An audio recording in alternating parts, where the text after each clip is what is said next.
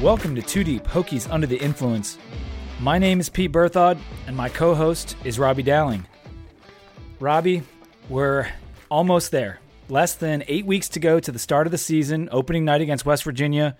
I'm starting to get real, real excited. We got six more teams to preview in our uh, schedule breakdown series that we're doing. So, uh, why don't you give us a cheers? It's ACC Media Days, the most exciting time of the year, where you hear the same things over and over again from both the coaches and the students that they bring. But at the very least, most media and and personalities and talking heads out there consider it the kickoff to college football, where we can actually start talking about a little bit of substance versus just some off-season BS. So that's exciting. How about a, a, cheers to getting things underway? We're inside of two months, uh, and yeah, I'm starting to get excited. It was we hit a tough lull about a month ago, and now I'm I'm starting to get ready and get pumped up for the season. Cheers.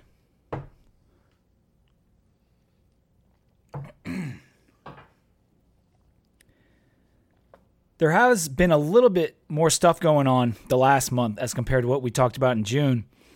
And again, we got a bunch of commitments over the holiday weekend. Our recruiting class for 2018 is really starting to take shape. We moved into the top 10. It was brief, but we were in the top 10 on both rivals and the 247 in house rankings for a period there for our recruiting class. And we haven't been in that area in quite a while. And we're still waiting on Quincy Patterson's uh, three star status to move up after he uh, had what everyone seemed to call a really good showing at the opening. Yeah, the it, I think it was I think the total was three days. His first two days, he was getting a ton of props, blowing up all over Twitter, and uh, a lot of the coaches were were saying good things that were out there. It sounded like he struggled a little bit on live action seven v seven the the last day, but he did a ton of I guess more benefit for himself and his uh, his recruiting rankings uh, uh, overall in the performance there. And uh, you know, I think he gained a lot of respect from a lot of coaches. And if nothing else, I'm just more concerned that we we keep him. That's yeah. uh, that's the goal at this point. Is we I want to see him uh, suit up for us, and I know he's interested in the engineering school program, which obviously is fantastic at Tech. So hopefully that helps in making sure that uh, he ends up a Hokie.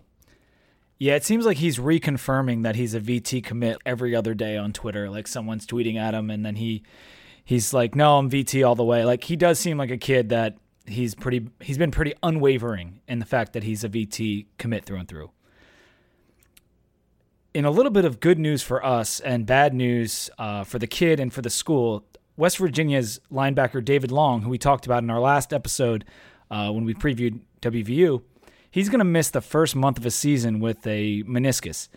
And their defense was already struggling to bring back a bunch of guys. Like they they did, don't have a lot of experience with regard to Phil Steele's ranking or Bill Connelly's ranking uh, coming back, and that's going to hurt them even more on their defensive side of the ball.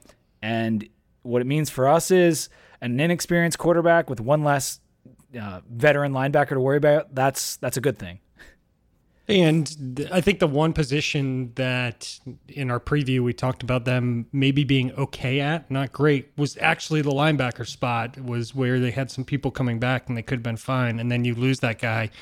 Never want to see it happen, but you know, the, our job here is to talk about what we think about the game. It ends up in that game having a positive outcome for the Hokies, despite the negative outcome for the kid and the school. So um, it is what it is. And let me hit you with a little bit more good news, and that's Houshun Gaines is back with the Hokies. He was our defensive end who looked really great two springs ago, got himself in a little bit of trouble, then had a promising end to the season last year, filling in at times at defensive end, and he is now back fully with the team after what I thought was an academic issue of some kind. But our defensive end depth is one of the biggest concerns on the defense, if not the biggest and getting him back is absolutely huge. And as long as we get Hill and Mihota back from their injuries that they missed the spring for, all of a sudden our defensive end spot is looking really, really solid. Would still like you to see it even even deeper, but it was it's big news and good for him for getting everything straightened out if it was academics or otherwise. Good on him for getting it together and being back fully on the team and ready to rock for 2017. And I did pronounce his name Haoshan because I, I believe he put on Twitter it's not Hushan, it's Haoshan, something like that. that blew my mind, and I think I think it was uh, treadmill or somebody, I think it was Treadmill, had put out the tweet that he was back and linked it up. And I had never been on his Twitter profile page. And when I saw that in the description, I immediately sent you a message. I was like, I would never would have guessed that was how it was pronounced. Yeah, we got a bunch of tough names to pronounce among these these coastal teams we're going to preview later. So we apologize in advance for some of the pronunciations, but at least we're getting his right. And then I got two more things. Tremaine was added to both the Bednarik and the Nagurski watch list. One is for the best linebacker, one is for the best defensive player. So that's exciting and expected. Watch lists are kind of stupid, but hey, if you you get your name out there, it's always good. And the last thing I had was Shane Graham did and asked me anything on TKP, and initially I think it was going to be about like his mini helmet collection, which is extremely impressive and nerdy and great in all kinds of ways. But it ended up being about all kinds of stuff that people asking him questions about the championship game, who he enjoyed beating the most. It's it's pretty cool. Go on uh, the key play and you can check that out. There's like 240 comments and and it, it gets pretty silly at times. But he got dragged into the cake or pie debate as usual. Um, but it was uh, it was kind of fun and cool that Shane did that. I mean, the fact I guess it, it, came out in that that I don't know how long he's been a member on there, but all of a sudden the feed just goes about the helmet thing, and then somebody just responds with kicker thirteen or yeah, kick seventeen, I think, or yeah. kick seventeen, and then just says, "Yo, here's what I had to do on the helmets," and somebody replies and they're like, Shane, is, that actually you replying to a message board post? It's so funny. Um, do you want to get into these teams now? I think I. Do you have any other notes? No, that's what I got. All right. The seventh game of the season. We did our first six last time. So the seventh game of the season is North Carolina, Saturday, October 21st, and it's in Blacksburg. Last year, Carolina was eight and five. They kind of had a disappointing year five and three in the ACC, and they finished pretty well, 21 in the S&P. This year, Athlon projects them at 42 out of the 130 FBS schools. Phil Steele has them at 46. Lindy's has them at 45, and their projected S&P was 38. So you're looking at the 40th best team ish in the country, 40 to 45. I would guess is where they're probably going to fall, but they could be worse. They are not bringing back very much. Obviously, we know they lost Mitch Trubisky, but they lost their top three running backs. They lost their top three wideouts. They lost three of their top five O linemen, and only 14% of their scored points and 1% of their rushing yards is returning. one one percent, meaning that could mean anything. Yeah, one it's like four yards. I don't I don't know.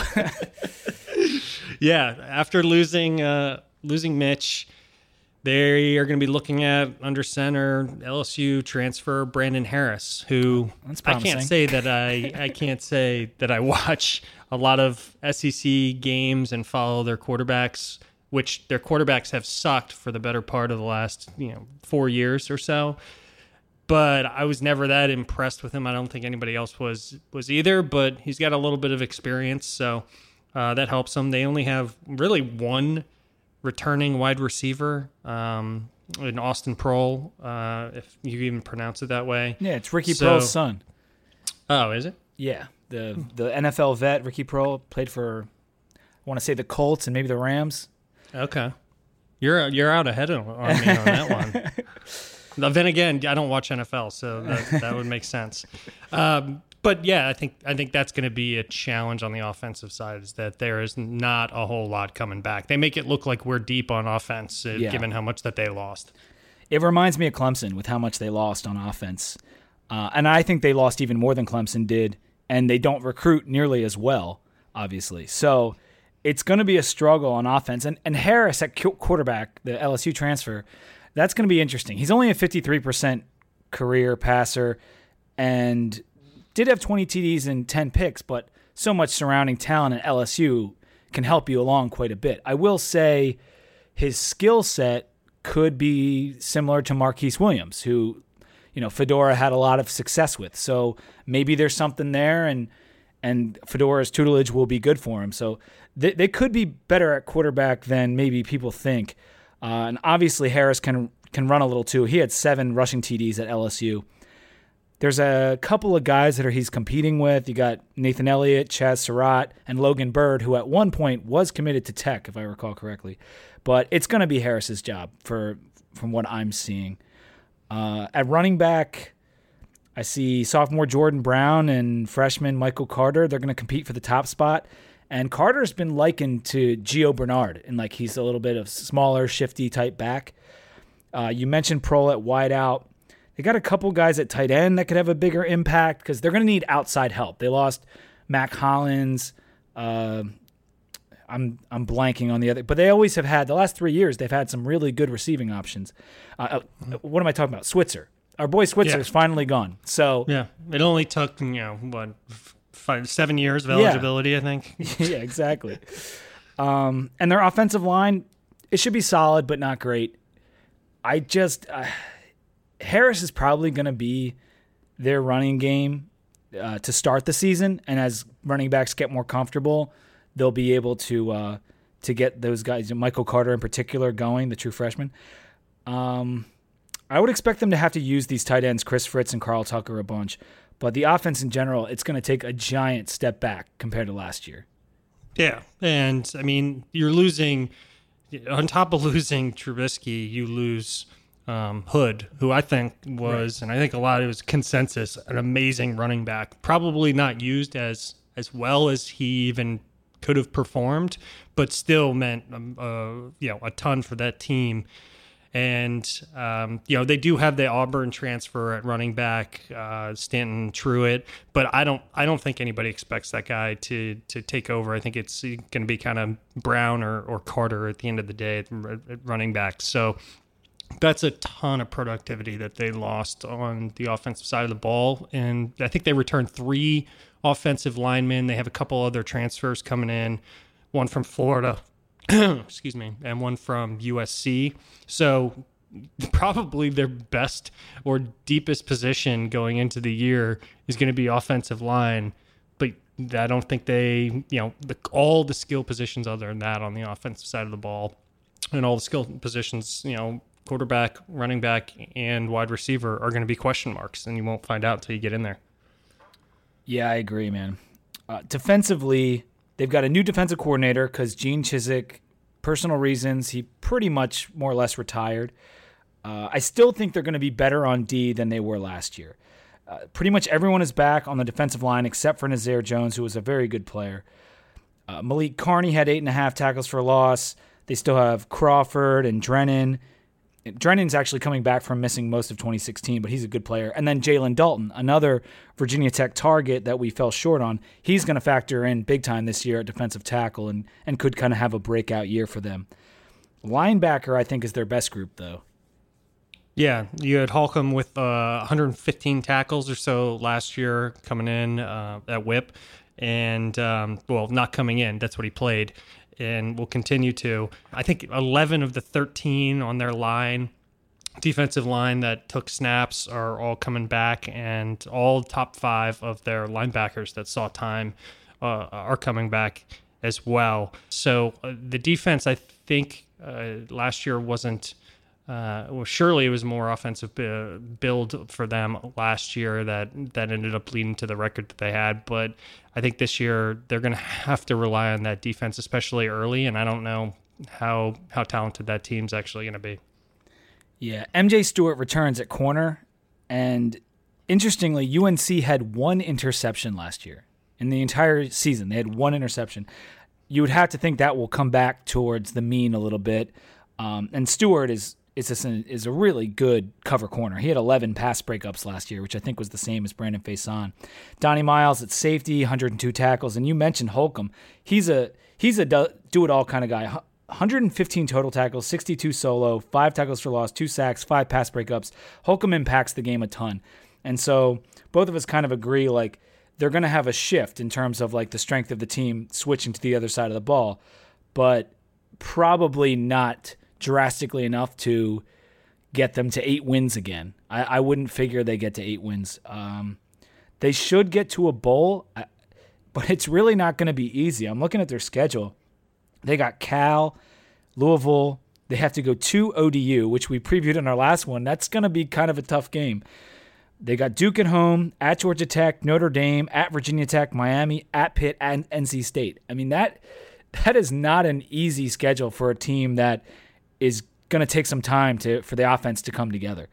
Uh, and we get them after, and you know, just then that schedule in general, we get them after a bye week. So that's at Lane. So right. that gives me a pretty good amount of confidence in in in us being able to pull off that game.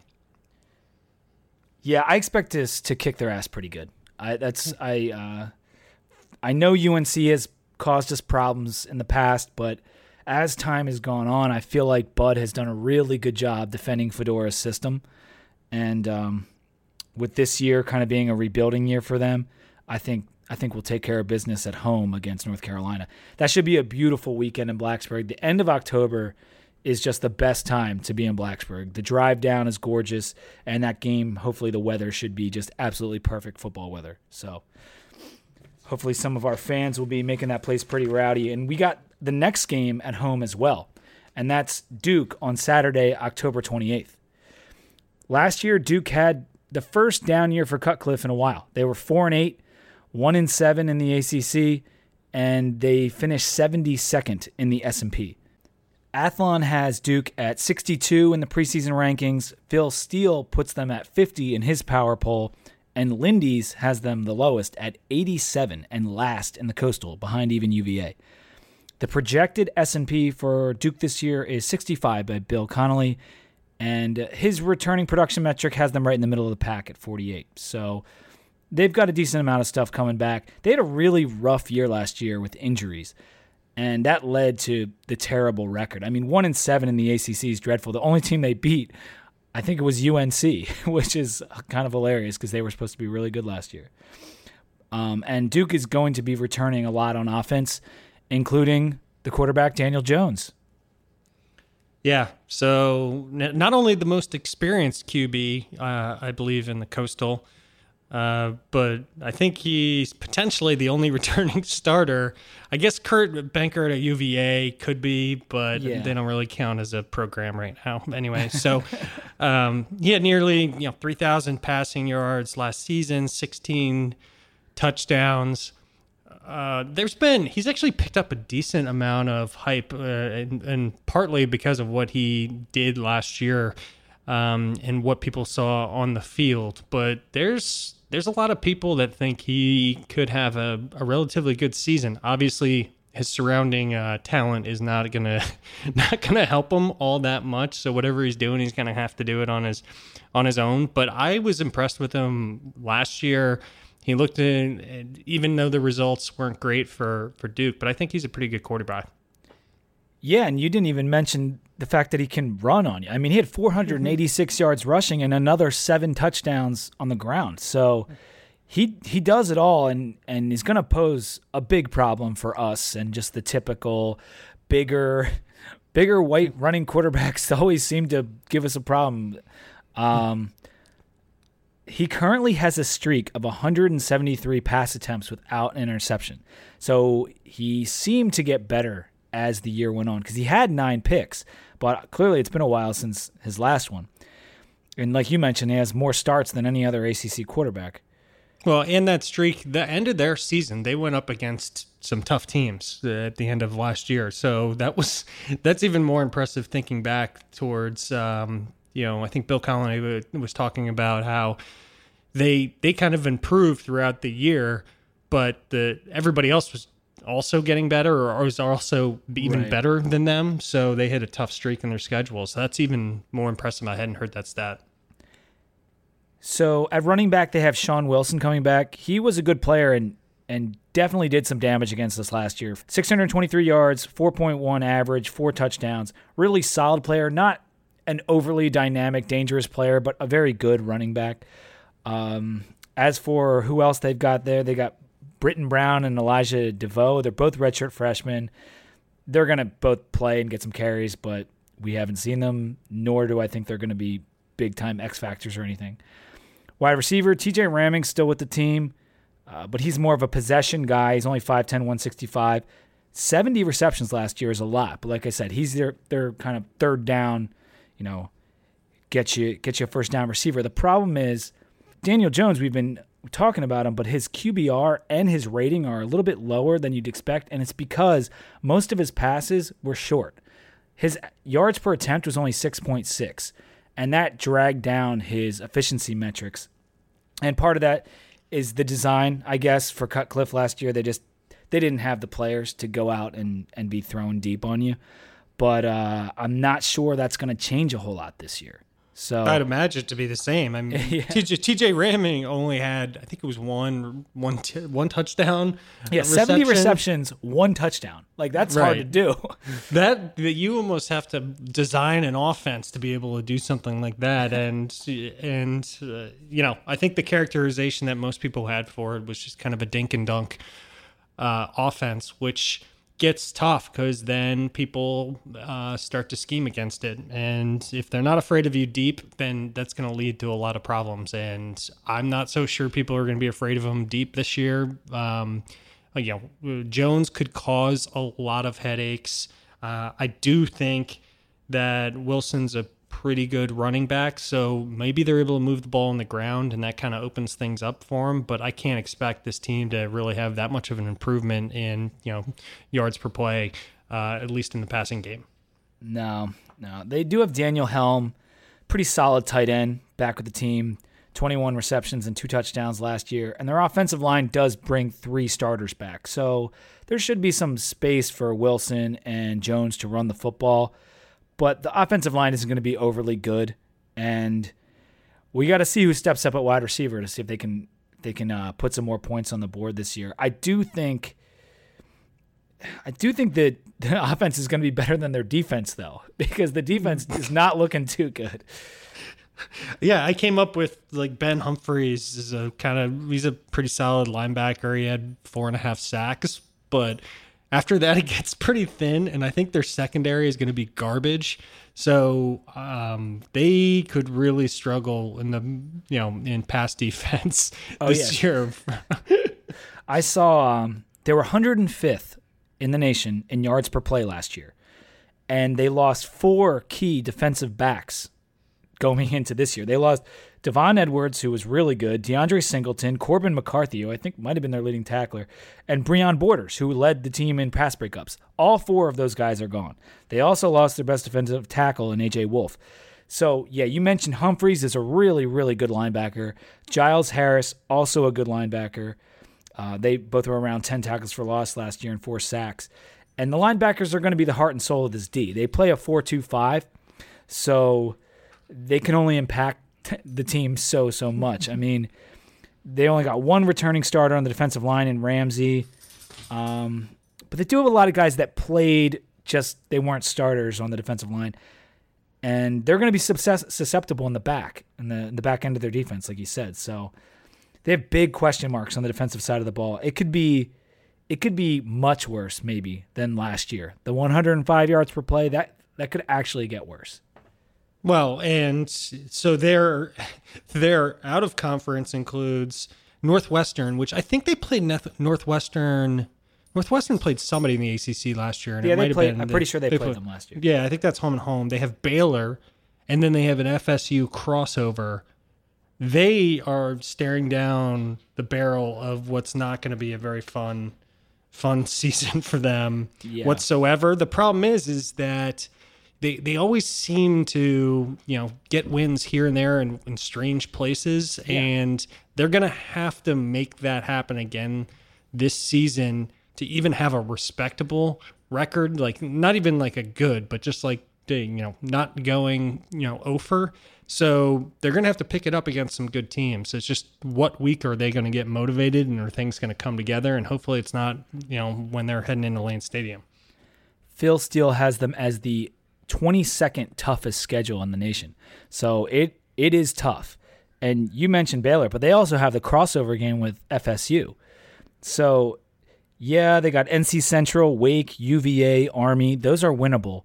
But getting two more with the Coastal and with you know Northwestern and Baylor and FSU on the schedule, it's it's not going to be easy for them to make a bowl. They pretty much would have to go four and four in the ACC to get to one. So health is going to be key for them. They're not particularly deep at any position. If they were to lose Jones or one of those linebackers, it could just turn real, real ugly. Uh, and I also wanted to say before they play us, they have seven straight weeks of Power Five opponents. Their bye is the week after us. So literally, it's Northwestern, Baylor, UNC, Miami, UVA, FSU, Pitt, and then us, all in a row. Like no no bye week. So it's a true gauntlet. Um, I'm not sure anyone ever like seven Power Five opponents in seven weeks. Uh, not many teams have to do that. That's brutal. I almost brutal. feel I almost feel bad. I would say we get this W at home by at least ten points. Uh, if Jones is having an incredible season and they get real big contributions from new receiving targets, then I could revise that. I know they're going to play us tough, so I do think it could still be a 10 point game. Like Cutcliffe gets the most out of his guys, and they played a lot of close games last year. Yeah, they didn't have a good record, but it could have been one or two games better real easily.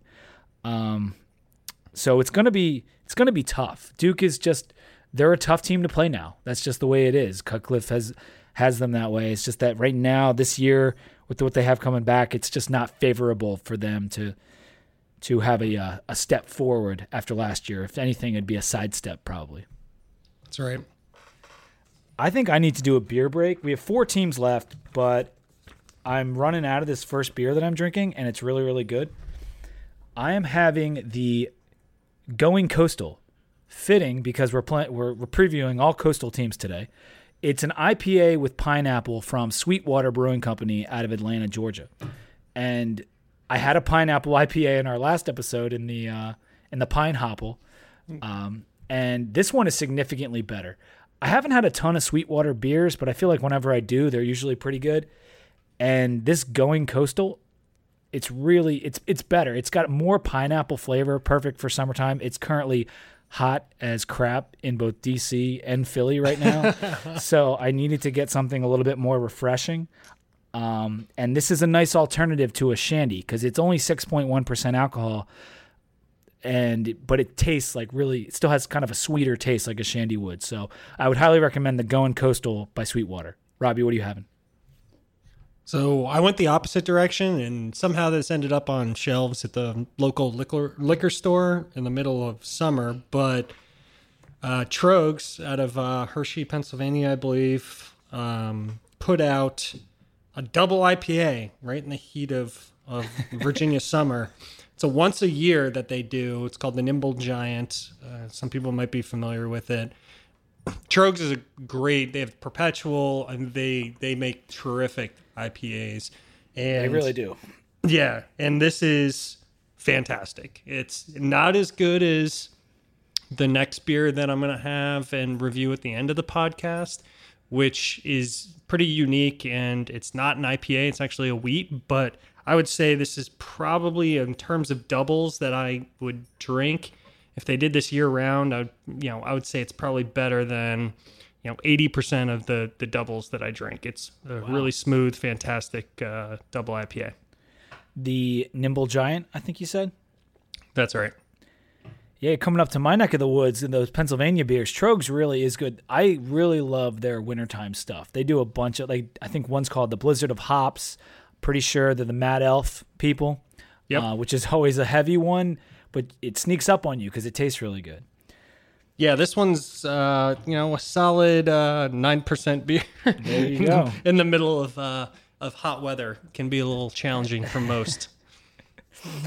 so the next game on our schedule is the Miami game, and this year we have to go down to Miami. It's on Saturday, November 4th. And they were 9 and 4 last year. They had a bad stretch, including the game against us. It was uh, pretty awesome. I think both you, Fantastic. you and I were there. But they had won their first four games and they won their last five games. And they finished in the S&P at number 14. Really impressive. And one of the reasons that they're getting so hyped this year is because of that strong finish. They they beat up on West Virginia pretty damn good in their bowl game, um, our opening week opponent, obviously. So, I mean, that's at least a little encouraging. Uh, looking if, at it from that aspect, that if we are comparable to Miami, we'll stand a chance against WVU. But it also leads me to believe that Miami's going to be really good this year. And although they're still searching for a quarterback, that defense is going to be just as good as ours, if not better.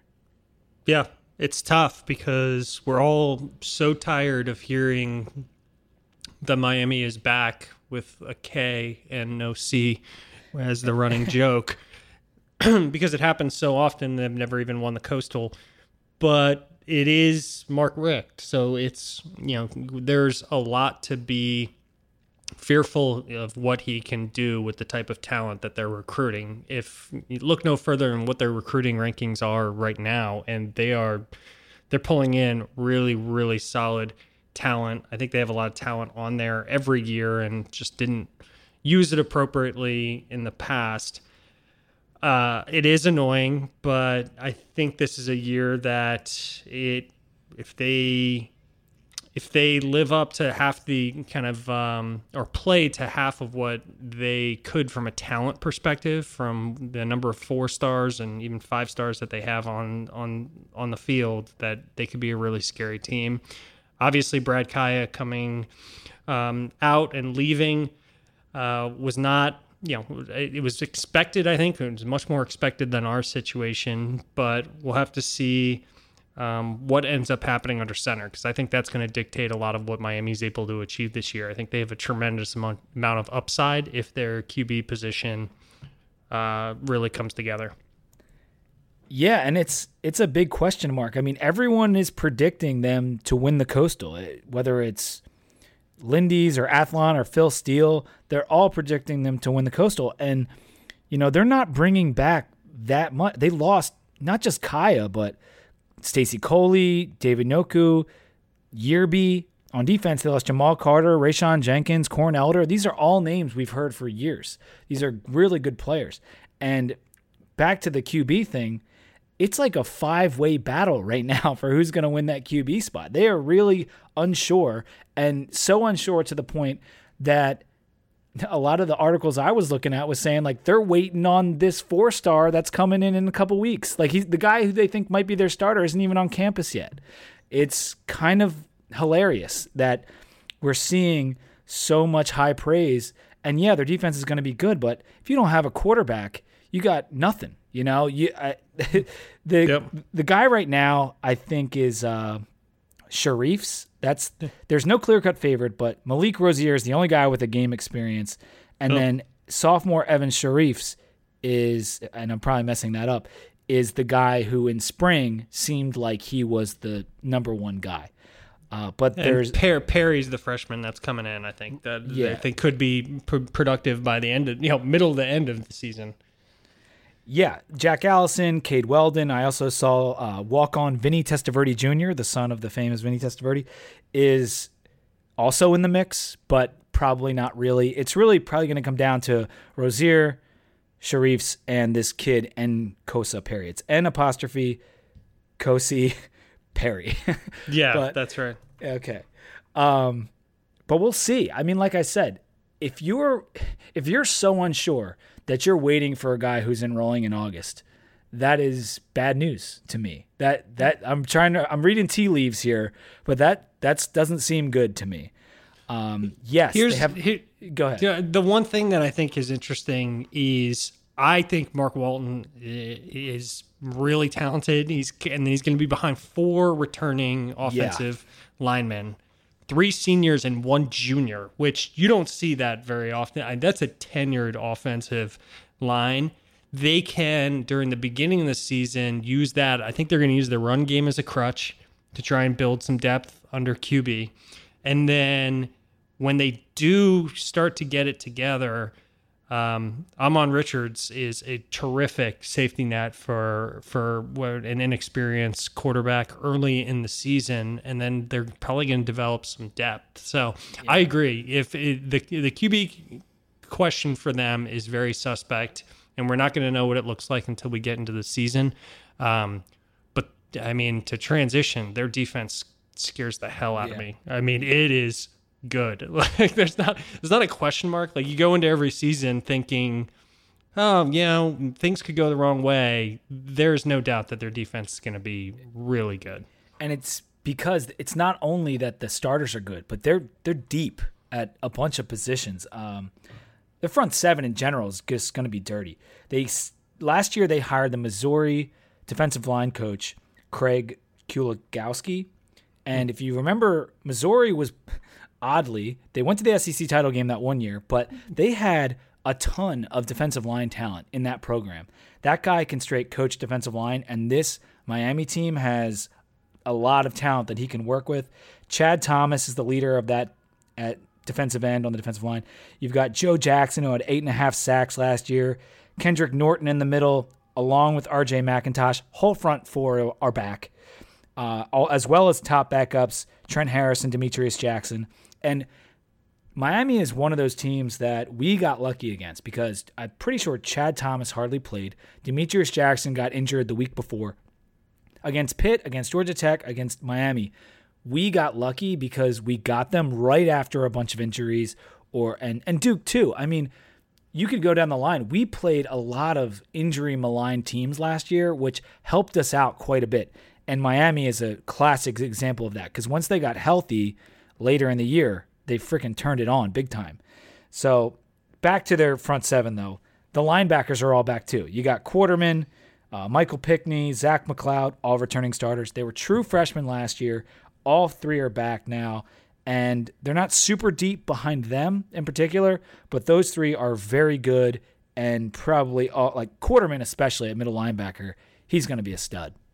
Well, and if you think back to last last season, we were playing that as good as those guys are. We were playing against three true freshmen uh, linebackers, right. and I, I think I read that that was the only team in the country that that that played three true freshmen at linebacker last season. So it was a rarity, and I mean, damn, if those guys were scary, you know, last year and pretty decent, and they're going to be scary this year. I can't imagine what they're going to be like next yeah. year, not to get ahead of ourselves. And the line is frightening with Chad Thomas and Joe Jackson to combine 22 and a half tackles for loss and 12 and a half sacks. And then their tackles had another 19 and a half tackles for a loss and four and a half sacks last season. Yeah, the, it's a it's a scary group. Yeah. I don't think people are going to be running on this team a whole bunch. That's that's not really in the cards. Eighth nationally in tackles for loss as a team, Miami was, and I kind of expect that to go up. Like they should probably top, be top five in tackles for loss this year. They're going to be taking a lot of guys down behind the line, line of scrimmage. Um, the one thing we have going in our favor, their defensive backs pretty much got decimated it's the worst position on their team besides quarterback, just because that's an unknown. There's no returning starters in the back.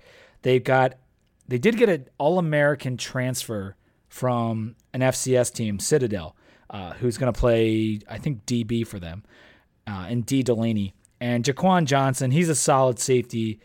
Uh, he's coming back too, but there's a bunch of unproven guys behind those two. And even them, I mean, it's a whole new meshing together. It's going to take a little time, I would imagine. So this D is going to be dominant and they're going to make a lot of big plays, but I think they're going to give up a lot of big plays too, especially early in the year. Uh, hopefully they don't have it all figured out by the time we play. But yeah, it's this Miami defense. It's it's a top 10 unit probably nationally. It's it's really really good. Yeah, I think they would have to work pretty hard not to end up top ten. yeah. You would have to you would have to see some not an injury here or injury there. You would have to see them start to pile up for that not to be the case, or for everybody to be reading the tea leaves on what people should be, you know, what year over year development should look like for these players. You know, people would have to be way off. Yeah. So overall, I think this is probably the best team on our schedule other than Clemson. And maybe they might be just as good as Clemson. I don't know. I mean, Clemson's got the question marks on offense too in terms of quarterback and wide receivers.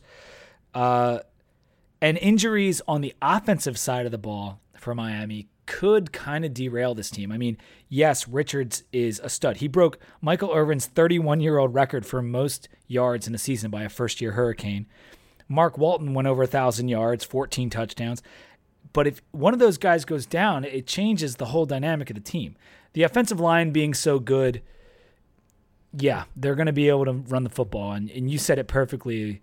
They're going to use it as a crutch early in the season, get their quarterback going, and maybe, you know, start to get better as it goes along there. But I do think offensive injuries could derail this team. Uh, against the run, this is just some stuff I wrote down. Their defense is going to be really tough, particularly against the run. But our matchup, if both of the teams stay healthy, it's going to be a bloodbath because the the defenses are both going to be so good, and it's going to come down to who got their quarterback up to speed better, because yeah. we're both in the same boat. And we have, and to take that full circle, I think it's going to be low scoring, but if if they get their quarterback up to speed, our defensive backs and have gone up against really good quarterback play, especially last year, and they all return. Theirs are they lost everybody, right? right? So yeah. the, the advantage for us and the key to this game is whether or not we get our quarterback up to snuff and find some wide receiver talent to to put around them. That could be the game changer. Otherwise, if that if that doesn't happen, this game's going Miami's direction in my mind. Yeah, it's it's really a coin flip. I, I struggle. I don't, you know, there's no point in me calling it a win or a loss right now. I think it's going to be insanely close. We kind of don't play very well down in Miami, uh, so that has me leaning towards the L. But I just want this to be a big game when it's approaching. Like Miami clearly has FSU early in the season; they always do but there's a chance they could be seven and one coming into this game. I think they're going to lose to FSU. You never know, but I think they'll probably lose. Right. So, and they might drop another one, but say they're seven and one, and we could be seven and one, six and two. Like who knows? I just want it to be a big game because the Miami Virginia Tech rivalry was so good and so hotly contested for a while. Uh, I just I'm not rooting for Miami to be good, but in a way, I, I kind of want it to be that way, just because it's better for the Coastal. It's better for the ACC if th- there's no marquee rivalry in the Coastal, and that should be it. 100% agree. I mean, it's a balancing act that. Listen, I I listen to a ton of podcasts, a ton of you know college sports radio, and on Sirius XM, and basically all you hear about now is it's Clemson and Florida State that are the only reason that the ACC is back. And who's it going to be that's going to kind of continue to elevate? It's going to be, you know, th- there's plenty of talk about Lamar Jackson, but there's not a lot of talk about them as a team, quite frankly, and being competitive on the national level, even though I think they should be. And then it goes right to Miami. And I think that I sit in a corner and I'm like, man, like how we won 10 games last year. What the hell is going on? But somehow in in a weird way, if Miami elevates, it elevates Virginia Tech too. It does. No, I, I fully agree with you. Let's move on to Georgia Tech. It's Saturday, November 11th, and we have to go to Atlanta this year somehow, some way, Georgia Tech finished nine nine and four last year, uh, four and four in the Coastal, forty five in the final S and P ranking. Uh, am I? Do I have that right? They were nine and four last year. Is that? Did I didn't even look up their schedule. and I, am about to grab my uh, my Phil Steele uh, my Phil Steele preview right now. I, but, I don't know. If, I, am going to flip over. You keep going. And yeah, I'll, yeah. Uh, so this year, Athlon has them at 36th in the preseason. Phil Steele put them at 41 in his power poll. Lindy's has them the highest at 27, and their projected S&P is 31. They're returning a decent amount of their production according to Bill Connelly, but Phil Steele only has them at 65th in terms of returning experience. There's a little bit of a discrepancy there because Phil Steele he calculates his returning experience differently than Connelly does, but they're bringing a decent amount back, especially offensively. They won their last four games of the season and six of their last seven, including wins over us and Georgia. Justin Thomas finally gone. That's a very, very good thing. He was a, one of the better passers Georgia Tech has had throughout this uh, triple option run. The only problem with that was Matthew Jordan, the guy who replaced Thomas in the game against us, actually beat us. So uh, he's going to be back, and he looks like he's probably the guy that's going to start for Georgia Tech this year. He's 6'2, 208, and if you remember, he broke off a long run and had 121 yards rushing against us last year and six TDs overall. And I think he, he didn't play every game. He would come in and spot duty and do some short yardage stuff for them. I think that's why he had that many touchdowns but he really didn't play that much or that many significant snaps outside of the game against us. TaQuon Marshall will probably push him. Marshall has blazing speed. He started as an A back and transitioned to quarterback, but it's probably going to be Jordan's job to lose because he does have more experience. Um, though he did only throw nine passes last year. Yeah, I think the the A back and the B back positions are. I think there's a lot of skill there. Honestly, that's that's probably. I mean, who who knows what's end replacing Justin Thomas, who I, I don't I wouldn't consider him in the triple option offense as a world beater, but he fit that system really really well.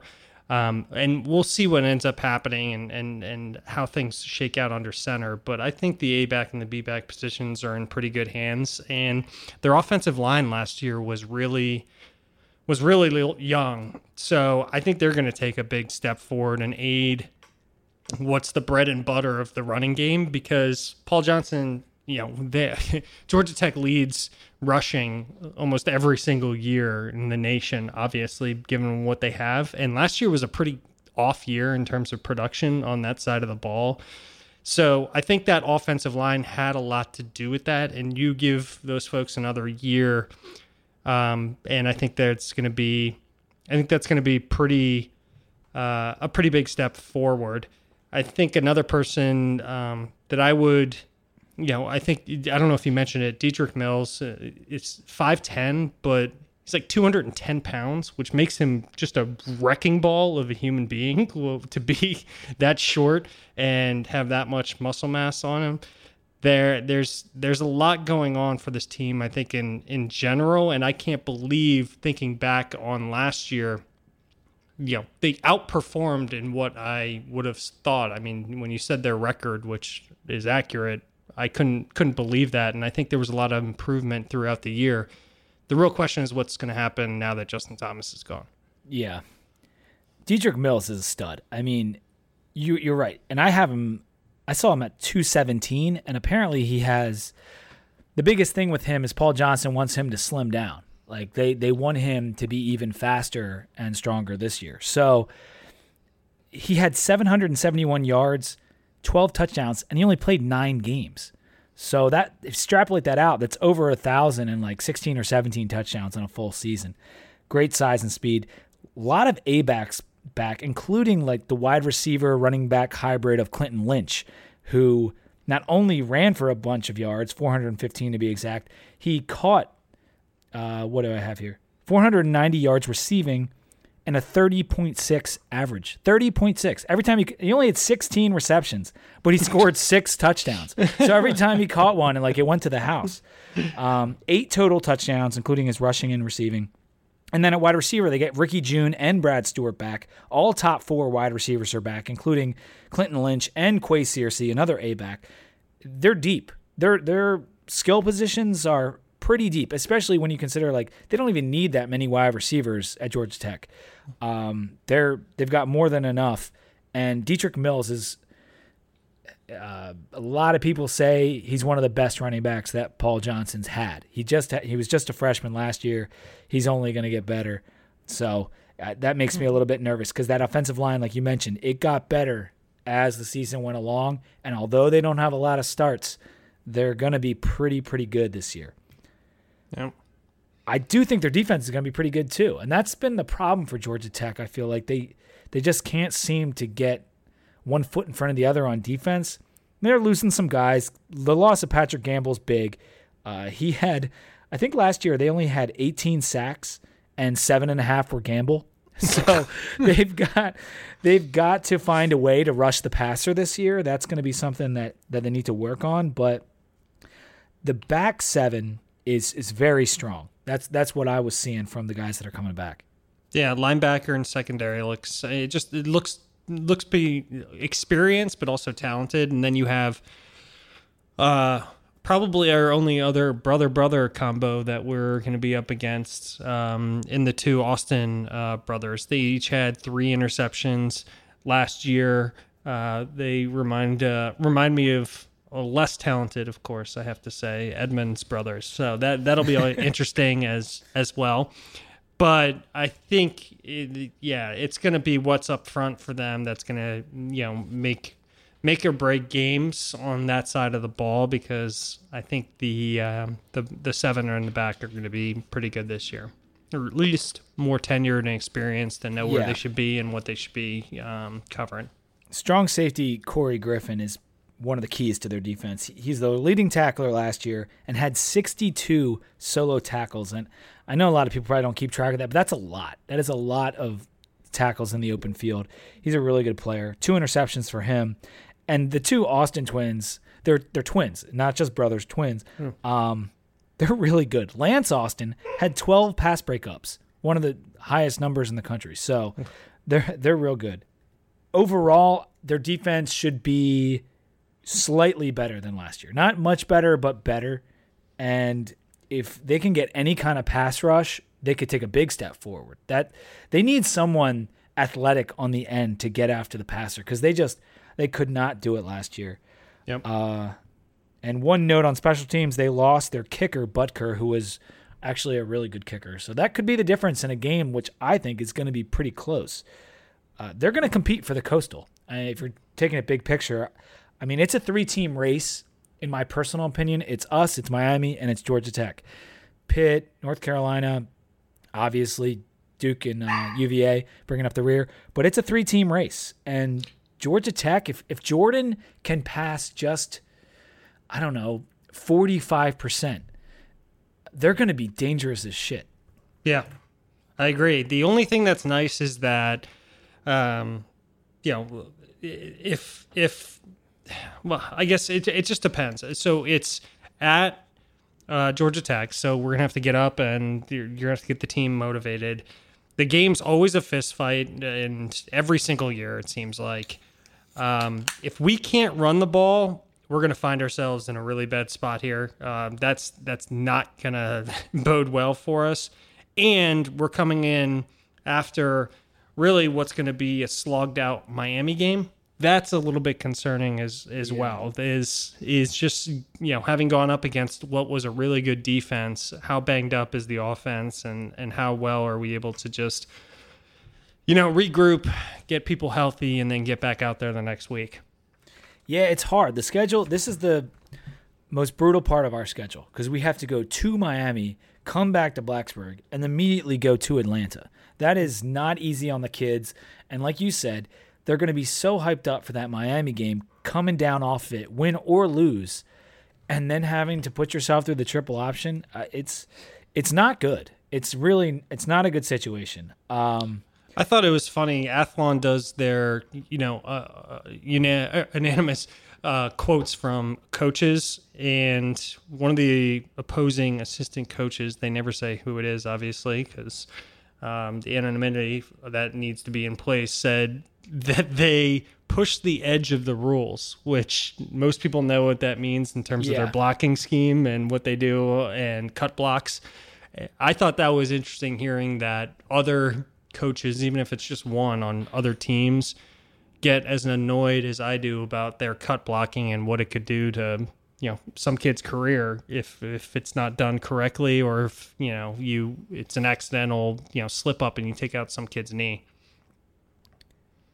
Yeah, I think I saw that same thing. It was uh, it's something that we're well aware of. Let's let's say that We've talked We're- about it for a long time. We're we're well aware of uh, the key play puts it chop block a clock. Uh, I did notice that Georgia Tech has the ninth toughest schedule according to Phil Steele. They have to play Tennessee week one, which should be a really good game and really good for the ACC if Georgia Tech can pull off that win against Tennessee. It's in New Orleans too. That's going to be fun. Uh, at Clemson, at Miami, us, and Georgia. So it's a it's a tough schedule. They virtually have the same ACC schedule as us since since we both play Clemson. They play Wake, we play BC. Every other game's the same. So it's going to be very fair in terms of what we're playing. And the fact that we have to play the two teams that I feel like we're competing with for the coastal title, both on the road, both in back to back weeks, puts us at the most, the biggest disadvantage. I don't want to give Georgia Tech too much credit because they haven't proven over the last few years that they have any kind of real decent defense. And we know what they can do on offense, but we should be able to put up points on them. Last year's game sucked. Like it just sucked. And we were coming back on them at the end, but that was a classic like you just weren't ready to freaking play that day. I don't know what happened to us against Georgia Tech last year, but it wasn't pretty and you would expect because of that Fuente will have them more focused this year going into that game. Uh, yeah, I I don't think the locker room conversation is going to be uh, all that patting on the butt. It's going to be a lot more. Look what you guys did last year. So get ready for what's about to happen here. that that practice week is going to suck. Yeah, it is, and I think it's going to be about a field goal game either way. I know I've said that a bunch about a handful of our games, but it's just true. I mean, it's like you said, it's a fist fight. Uh, it's it's a rock fight. It's whatever you want to call it. It's going to be ugly, and it and again, this one could be low scoring too. Bud has a pretty good sense for GT after all these years. He, him, and Paul Johnson, what they do to each other during these games, it's it's like a thing of beauty, really. Like because Johnson is so good at adjusting, and Bud is so good at adjusting, and the second halves are always so interesting to what. If you're an X and O guy, like it's so fascinating. Um, it's gonna be a it's gonna be a good one, and I I really hope we win. I really really hope we win because we're gonna need every one if we're gonna win the Coastal this year. Next up is Pittsburgh. This is the latest we've played Pittsburgh in the season in a while. Saturday, November 18th, the week before Thanksgiving, the week before UVA. Last year, Pitt was 8 and 5 five and three in the ACC, and you might know that they beat both the Big Ten champ and the national champ in Penn State and Clemson. Or you only, don't read, or you don't read Reddit or anywhere else that Pitt's Pitt fans post right. because you would definitely know that. they finished twentieth in the S&P, and Athlon has them coming in at thirty-one in the preseason. Phil Steele has them a little bit lower at forty-five. Lindy's right in the middle at thirty-four and the projected S&P is 32. So people think they're going to be, you know, pretty much a top 35 team consensus and I don't think so at all. Their returning production is 123rd according to Bill Connelly and Phil Steele. Both of them have them exactly at 123 in the overall returning experience. That's not good. That's 7 spots from the bottom. So only four starters back on defense, the loss of their offensive coordinator, Matt Canada, the loss of, more importantly, and most importantly, James Conner. that's that's the most pleasing thing I, I think that's that's happened in any of these previews is that we don't have to face James Conner anymore. Yeah, and hopefully Pat Narduzzi won't be such of a whiny little bitch this year. That's the that's the real the real goal. He's one of the, our fan base's new favorite coaches, I believe. Uh, yeah, I think I another ACC team, another new quarterback. This time, I think it's pretty set that it's going to be the grad transfer. Max Browne came out of USC. He was a five star. And interesting, yeah. And the interesting part is, I think in retrospect, we gave Nathan Peterman a lot of grief, but he was relatively productive, you know, as a as a quarterback. And I think he his stats overall while he was there were were were pretty good. So I think there's some shoes to fill, quite frankly, in being productive, especially when you wrap around it um, what Matt Canada is now gone. which isn't great. James Conner, who was a beast. I don't uh, watching film of him was unbelievable the way that he could push through defensive lines and make stuff, something out of nothing. I think there's a there's a lot that needs to happen on the offensive side of the ball for them positively to to make it possible for um, you know them to make up for the, those two losses in particular. Yeah, I, they're huge. Peterman and and Conner are huge losses, and Max Browne, he's got the pedigree. Like you said, he was a five star, all everything, and was the USC starter going into last year. He completed sixty two percent of his passes, only ninety three attempts, but decent completion percentage. Two TDs, two INT, and limited uh, play. Not a runner at all. So a little bit of a hard guy to take down. The fact that he's 6'5", 220, but he's never shown that he lived up to his high school rankings. So uh, maybe they get that out of him with a new offensive coordinator, but that's not an easy situation to have all these new faces and then, you know, create as efficient an offense as they had last year under Peterman.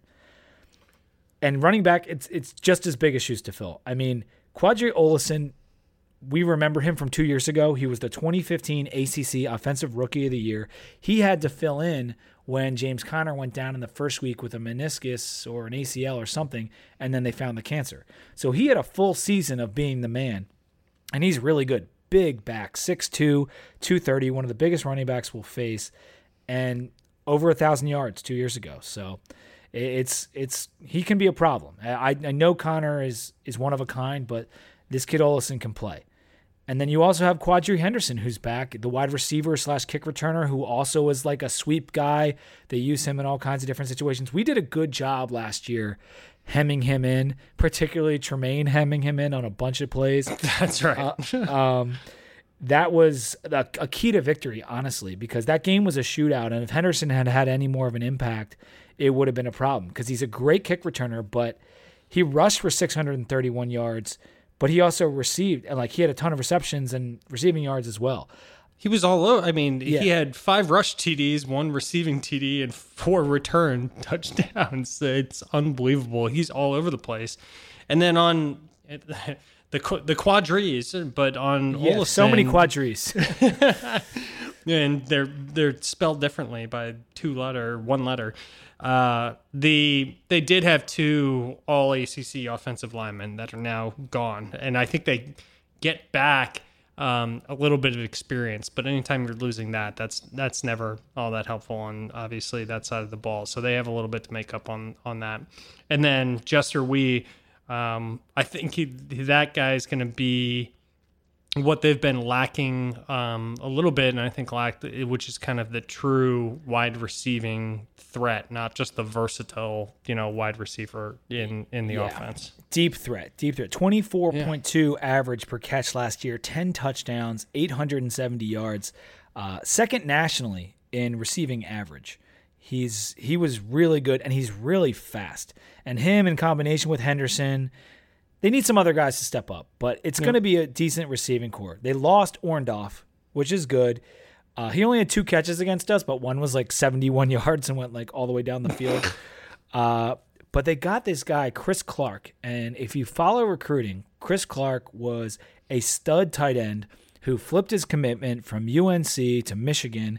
And then he picked UCLA at the last minute played one game for UCLA or something and then decided to transfer to Pitt. So he sat out last year and now he's ready to contribute. And this kid Clark could be a difference maker and the safety valve for Browne. And it's someone I am most concerned with, really. I mean, obviously, Jester Weah is the number one concern on offense, and Ollison's a very good running back. This kid, Chris Clark, he's going to have a big season for Pitt, I would imagine. Um, and you mentioned the O line already. They they're bringing back some decent production. They did lose Dorian Johnson, thank God, but uh, they only allowed what is it like one third nationally in sacks per game last year. So they protected their quarterback really well, and a bunch of those guys are back. That could be another thing that could help Browne's development a little bit. They're going to run the ball well, without a doubt. Pitt kind of has been known for that now for over a decade. Uh, and if Brown is good, I mean, we're looking at a good offense. I just have my doubts whether he's gonna be able to ever like be legit. I don't know. That's the Right. only way I can put it. Well, and their defense sucked last year. Two spots from the bottom against the pass. Yeah, so I mean that's what this game really comes down to is I don't foresee we talked last year I believe about Jordan Whitehead and how he's pretty good Yeah. Um, and is really kind of a stud. Maddox uh, had a nice 2016. The rest of their defense sucked ass. So uh, that's and I you know unless they recruited somebody or uh, many people that we don't know about, I think that's where they're going to come up a little bit short on in this particular game and just the season in general because yeah, I don't think it was an an experience issue. You don't finish, you know, plus 100 in the country in any ranking, and then the next year it just you know magically jumps by 50 spots. It, it was a serious problem for them. Wasn't And uh, Narduzzi a defensive coach? I'm trying to remember. that's that's what I thought, which was uh, well, everybody was so astounded trying to figure out what the hell was going on with them, and it was it was ugly. And I mean, without bad they were on defense last year, they lost two of their best players in Bradley and Caprara at linebacker. I mean, yes, Whitehead is back. They have high hopes for this defensive end, Dewayne Hendrix, who's like, you know, 6'4 and 260, and he's going to be a killer on the defensive end. He's a transfer from Tennessee, uh, creating a lot of buzz. Rori Blair, defensive end, is good, but I mean, it's, uh, I just, why would it all of a sudden, like you said, be better than it was last year? I mean, Narduzzi, it was it Narduzzi's first season last year, or was that two years ago? I'm trying to remember. Uh, two. It had to be two years ago. I'm guessing. yeah, feel like it it's was his- two. Narduz- Narduzzi. It's his third year. So, yeah, why all of a sudden now would it jump when you've been decimated by losses like of, of players? I, I so Yeah, they have four returning starters based on Phil Steele at on the defensive side of the ball. So it was already trash, and then you just lost it. Yeah. I mean, it, it it's probably going to be really bad. It's yeah, I can't imagine it's going to be very good at all. I uh it's it's funny how you know, you look at where Narduz- Narduzzi came from at Michigan State and now Mike Dantonio is struggling mightily. I mean, Michigan State's having trouble fielding a team right now for this upcoming season. Like they're probably they won't likely finish last in their division because I think Rutgers is in their division, but they're not going to be good. And I guess that marriage, when it broke up with Narduzzi and Dantonio, like shit just hit the fan. I don't know. I yeah, mean, they Pitt- could. Yeah, yeah, not to get into the Michigan State stuff, but they're screwed. They're they're in big big trouble. and and Pitt, like obviously, we're making it sound a little. They were eight and five. They beat two really good teams, but that was all offensive. Like that's not Narduzzi's thing. You know, that was Matt Canada and and some great players. Uh, in in Conner and Peterman. Uh, at least Conner was great, and Peterman was efficient. I think Pitt honestly could have a absolutely disastrous year because the the loss of Peterman and the loss of Conner, the loss of their offensive coordinator, who I know Athlon Sports and some guys like to make fun of Matt Canada, but he was he's per, he's pretty damn good, at least inventive and and knew how to use those guys Yeah. effectively to win games. Uh, that's that is a huge amount of turnover on a defense that's not very good. They could have a really bad year. Yeah, they could. It could it could be okay, and they, you know they could go seven and five in the regular season or something like that. But it could it could come off the tracks. Um, injuries, particular, could make it come off the tracks. They we don't play them until the second to last game, so weathering an entire season with how thin they are at a lot of positions, they could be up a creek by the time we play them on November 18th the offense needs to gel quickly or they just won't be able to keep the team in games. And there's a good chance that they start out one and three because they play Youngstown State, Penn State, Oklahoma State, and then at Georgia Tech. Uh, that's that's not a good start to the season. So say I mean Penn State, OK State, and at GT with a team with this many questions, I would I would bet money they start one and three. And then they play Rice at Syracuse, never easy, and Syracuse brings back a bunch of guys. NC State's going to be better at Duke. I mean, Duke's, you know, his questions too, but like, I, don't know, man. It doesn't look good for them. Uh, the only thing I could think about when you just went through that is, do we get to see the faux Palin uh, go at it against against Pitt? and Against Yeah, yeah. he's Faux gonna Pelini. be. That's gonna be. That's gonna be awesome. Twitter's gonna be lit with all the fake Poto Palin tw- tweets. You're trying to say Bo Pelini is what you're trying to say, no, the fake Bo Pelini. right? Faux Pelini, Right. at faux exactly. Pelini. Yeah, okay, I Yeah. got you. I got you. Yeah, no, I Um, don't care about actual Pelini. The phobic Pelini is the But best. so wasn't Youngstown State? They just played JMU in the national title game last year. I know that's why. So like so they're a good team. Like that could be a that could be a tough game for Pitt too. That's exactly right. It's And they gonna be beat the best week. In 2012, Youngstown State beat Pitt right before we played them, um, and then we subsequently lost. That was Yeah. the beginning of the end for uh, for Beamer right there. Anyway, with this game at home for us, I feel comfortable about a win. Long story short. I agree. I don't want to spend a lot of time on UVA. Okay, I know, Uh, I know. We just got to get through it. uh, last I year, wrote, you I wrote down I wrote down four players that I think people should care about, and that's pretty much it until Mendenhall proves that this isn't a joke of a team. Fair enough, because they were two and ten last year, one and seven in the ACC. They beat Duke in an upset, and they finished 88th in the S&P, one of the lower of the Power Five teams. Athlon has them at 87 coming into the year, 81 by Phil Steele, 85 by Lindy's, higher than Duke, notably. Lindy's is the only team, only magazine that has them not last in the Coastal. And their projected S&P for this year by Bill Connelly is 70. So that's actually not that bad. It's a lot um, higher than I would have ex- expe- yeah. expected. Kurt Benkert, the stalwart, the ECU transfer, back again to start for them after getting benched against us last year. I expect big things from Kurt. It's he's going to have just a real breakout season. Did you did you notice who their top wide receiver is that I mentioned last year? He's got a weird last name. Yeah, he's, it's it's your cousin. Your distant Yeah, cousin. evidently. I can't I can't believe that.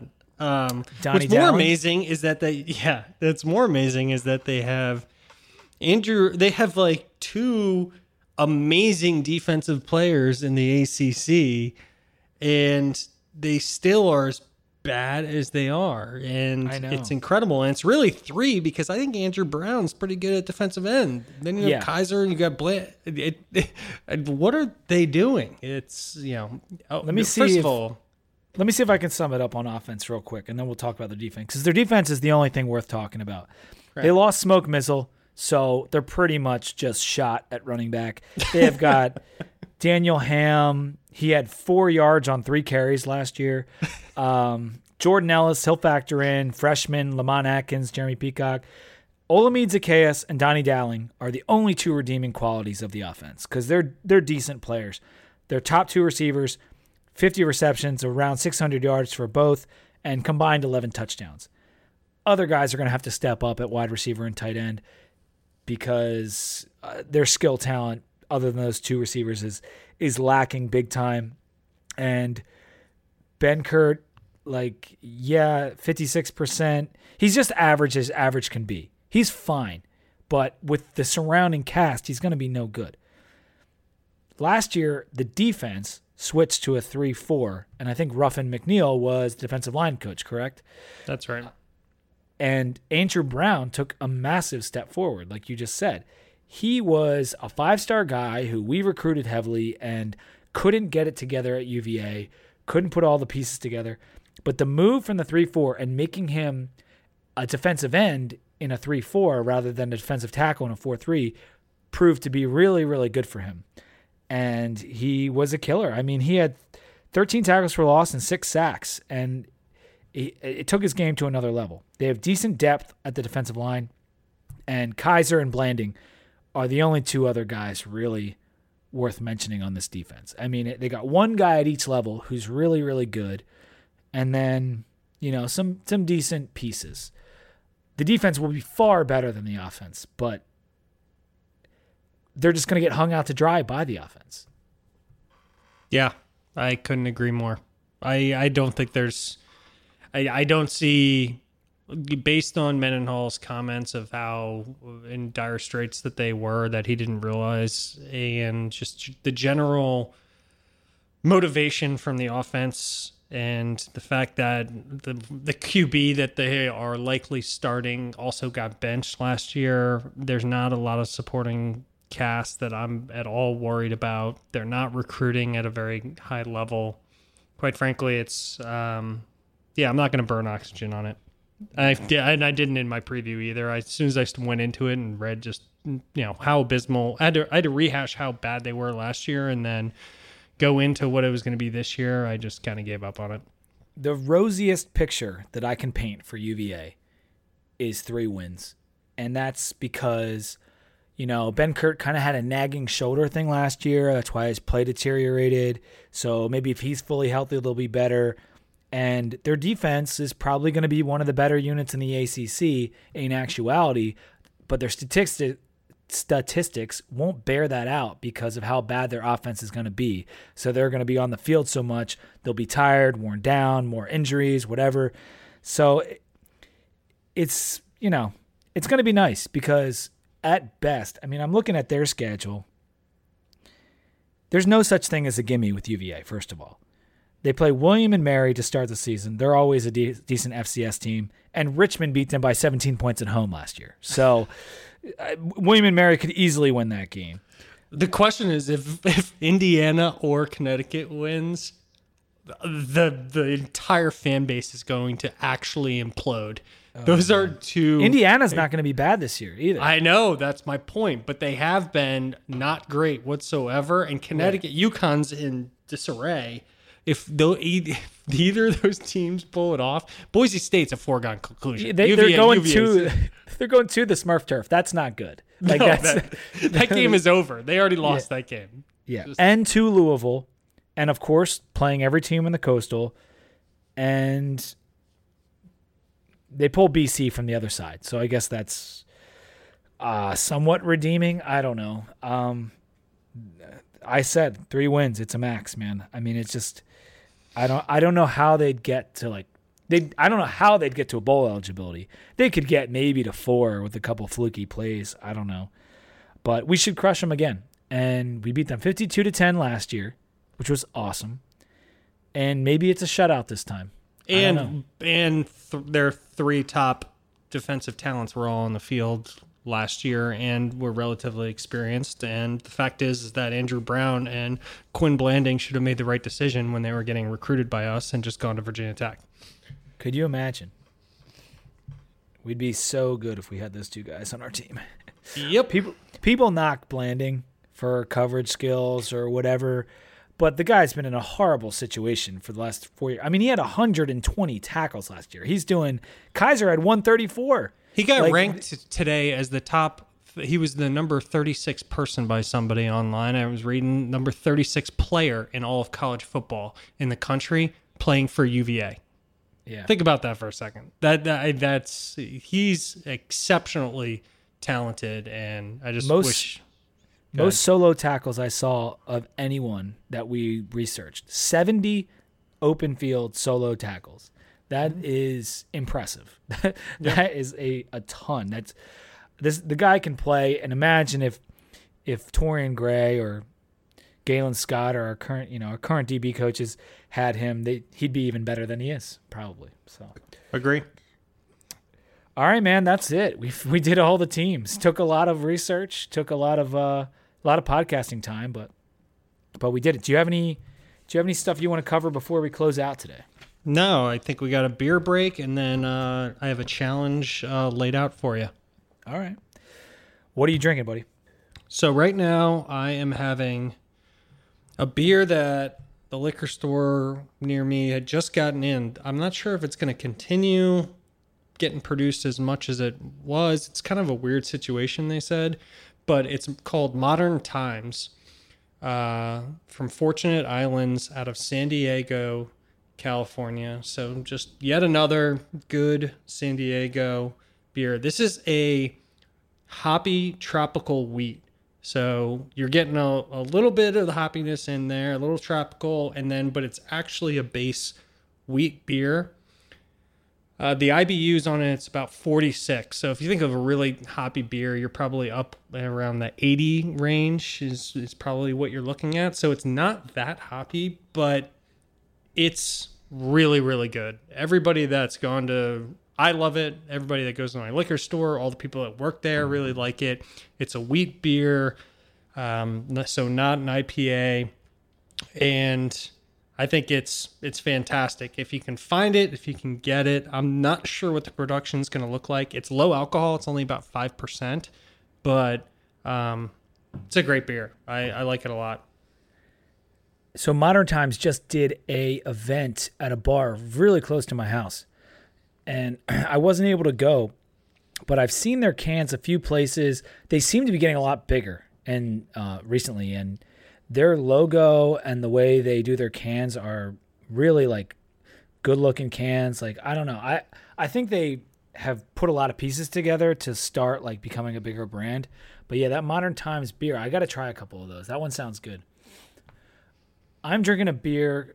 It's called 1916 Shore Shiver, and it's probably the first beer on the podcast from the state of New Jersey.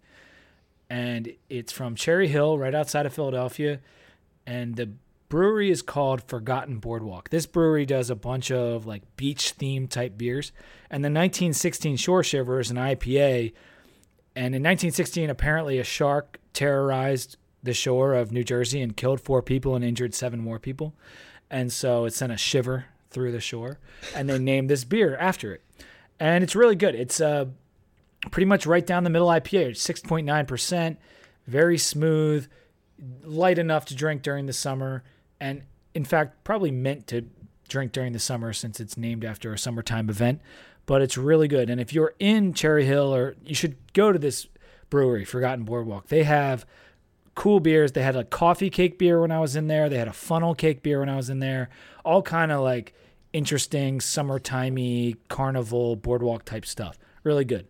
Forgotten Boardwalk Shore Shiver.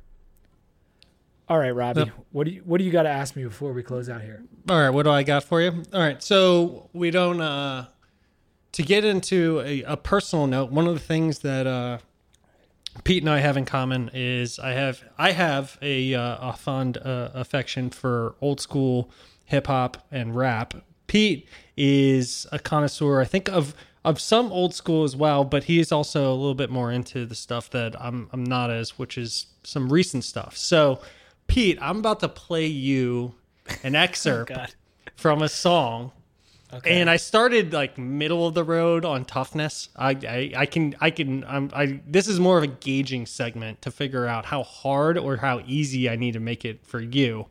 Uh, of a song, I'll play like whatever 15 seconds of it, okay. and you can tell me uh, two things: the artist and the year that you think it came out. Now, I was thinking about this year concept. So I think if you get within two years of, of either side, I might have to lower it to one, then that'll count. So you don't have okay. to hit the year on the button, but if you're within basically four years total, two years on each side, then you're good. And this may be really easy for you. It would be easy for me, but I'm, I got to gauge your temperature and then we'll go from there. How's that? Sounds good. I'm ready. All right, let's let's get this thing going. Yeah. Yo, my quality control captivates your party patrol. Your mind, body, and who the bell tolls, like the rhythm explode.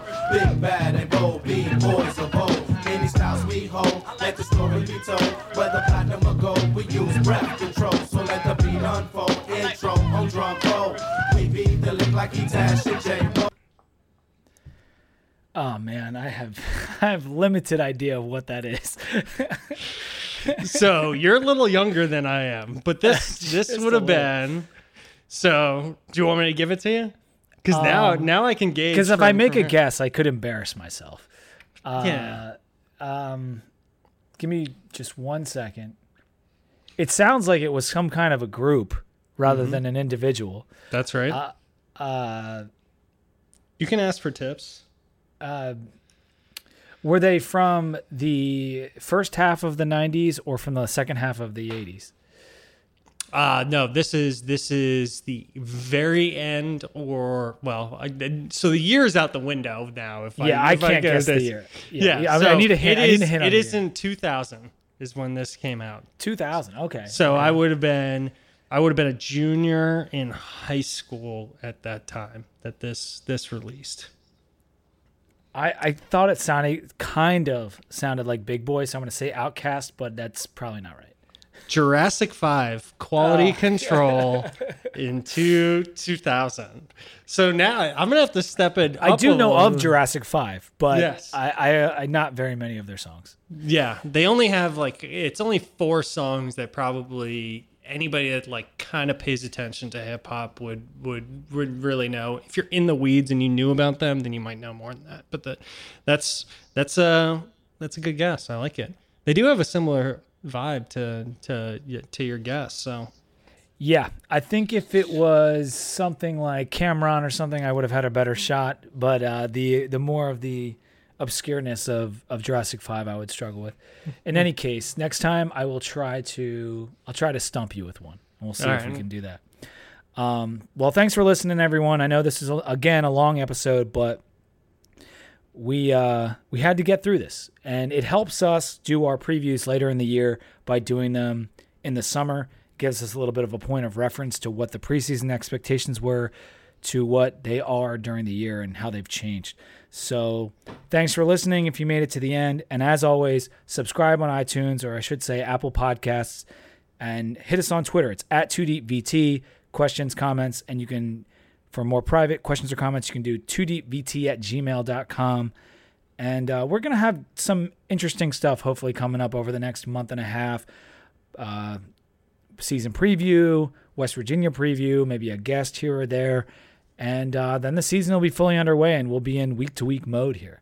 Uh, I'm excited, man. It's it's starting to get so close. I'm I'm pumped. Yeah, I think there has to be a forewarning. I have a baby due in like three and a half weeks or thereabouts. So, um, well, we're gonna do our best to keep things normal. I'll still be doing, you know, a ton of week to week. We'll do all of our normal week to week in the season. That I can promise. Um, and then we'll see what ends up happening once there's a small child that needs me to uh, actually feed it food and uh, take care of it, unlike I do with myself very often. It's going to be a change, that's for sure. Let's see if if it affects your uh, your research throughout the season. That's right. That's right. All right, and until next time, go Hokies.